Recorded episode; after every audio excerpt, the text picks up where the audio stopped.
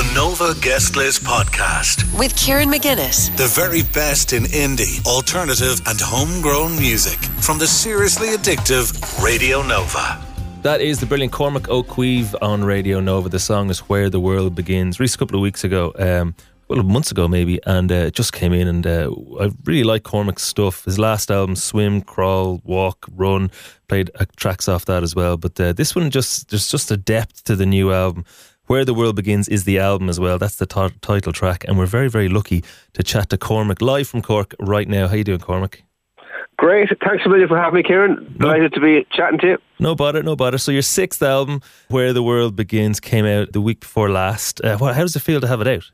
Um, it, it, it's a kind of a relief in some ways. Uh, you you know that yourself. It was ready ages ago. I, I kind of it was ready in December of 2022, and I had kind of dates like February to launch, and then I had May, then I had September, and I kept putting it off. So it's kind of a relief, but then you have the kind of stress of of, of uh, promoting it and worried about whether people will like it or whether would it will it get played and will people buy it. Um, but I think I'm nearly over that now. I think it's it's it's kind of it, it, the, the work the work is kind of nearly nearly finished. Yeah, but that's that's the standard. Uh, you know, I love the uh, the process and the recording and the writing, and then I remember I have to promote it. I'm like, oh, this, you know, like, so is, is anyone going to tell me this is good or what, how does this work? You know, it's weird. Yeah, yeah, it, it can be can be can be tougher, right? Um, So look, it- the- the- go on. I can't remember what I was going to say. okay. Well, I mean, the album is, uh, it's a really pleasurable album to listen to. Uh, it's melodic. It's kind of indie pop, I suppose, but there's a kind of richness to that as well. Uh, but there's a really interesting story behind it that knits it all together. And you could tell us a little bit about it. Uh, well, uh, I don't want to necessarily go a lot about the story, but the, the, the, the story, in short and simple, is um, I had my, my child in, in mind when I was writing all the songs. Uh, and I, I have a, a child who's got autism. I don't necessarily want to talk about him personally or talk about my situation, but that, that is what, where the songs initially came from. In fact, it was kind of like a, kind of around lockdown, and I put on uh, a prefab sprout album because I'm not a massive prefab sprout fan, even though I really like him, and most of my albums have been compared to them. Well, I was So going to say your, your your line delivery, the kind of crispness of your line delivery, is quite like uh, Paddy McAloon's uh, uh, Well. I've, I, I've taken it as a compliment now. Yes. For years, I would kind of argue it and say, but I don't know. I don't know them. But I, you know, I, I listened to Swoon, you know, and I was going, yeah, that kind of does sound like me. but I wasn't a massive fan, and I put it on, and the first song came on, and it was like uh, really, you know, beautiful pop.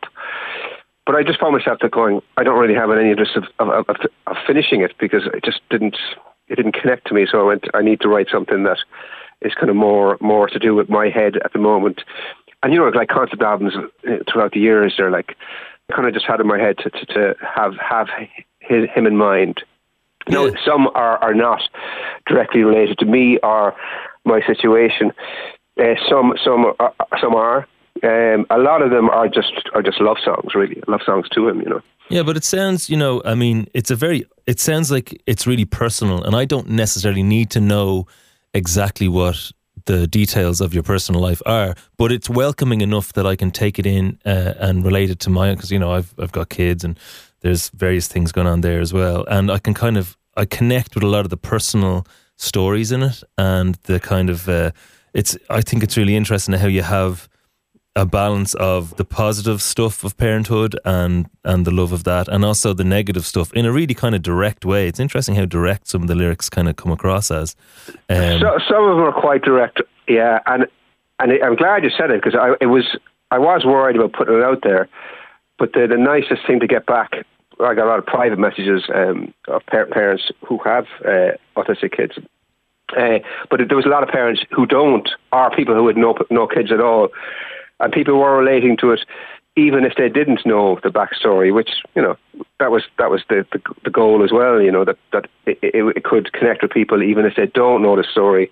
Because I didn't particularly want to go into the story. Yeah, really, you know. but I think you know, like every songwriter wants to be able to say, "Here's my songs. I know why I wrote them, but maybe you'll take them into your own life, I suppose." And uh, Exactly. Yeah. Yeah. you- Exactly. And um, and some of them I was very worried about two in particular. Uh, there's a song called Jealousy, and there's a song called When Somebody Says, When Someone Says, It Must Be Hard. I have to sing it to remember the title.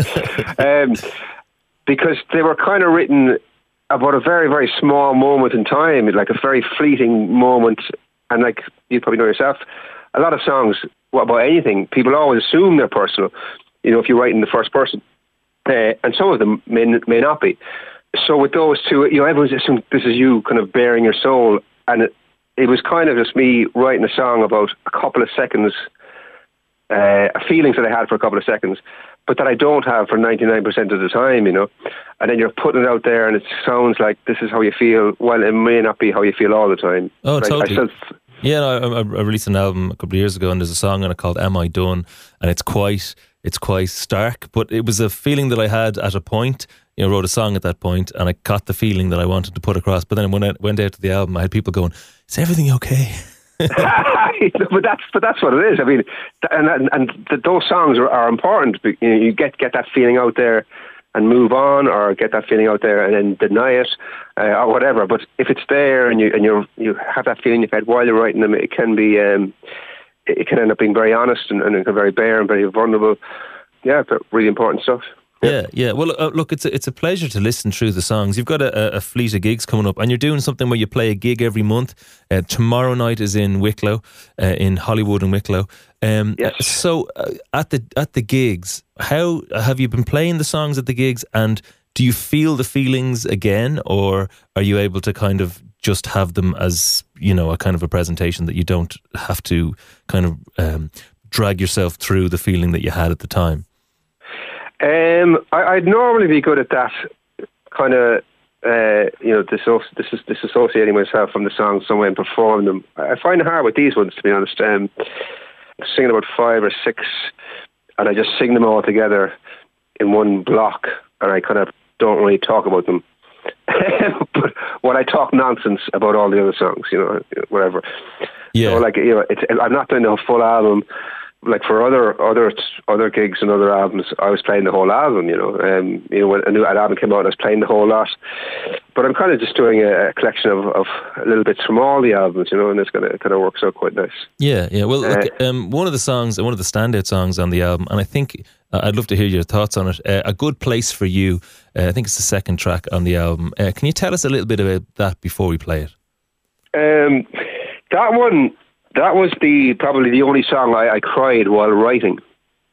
Um, or the only one I'm admitting to doing that. Maybe I cried after some of them, going, "This is brutal." Um, you know, which which again I think is a universal thing for parents is, is worried about what will happen to your children when you when you move on. You know, when you die. Uh, so that was kind of hard one to write, but I think it's a it's a it's a, a thing that a lot of parents will feel, but it probably is harder if you're if you if you know your child won't have a, a an independent life, you know. Yeah, yeah. Well, look, it's a gorgeous song, a good place for you. We're going to play it now in a second. Uh, Cormac, thanks so much for chatting to us about the album. The album is called Where the World Begins. It's out now, uh, uh and go and check out the gigs that are coming up, as I say, tomorrow night in Wicklow, if anyone in Dublin is around uh, for that as well. Uh, congratulations on the album, and ch- thanks for chatting to us today. Thanks a million. Thanks a million. Thanks for having me. Thanks. Cormac O'Caoimh is the name of the artist. The song is A Good Place for You, and this is Radio Nova. The Nova Guest List Podcast with Kieran McGuinness. The very best in indie, alternative, and homegrown music from the seriously addictive Radio Nova.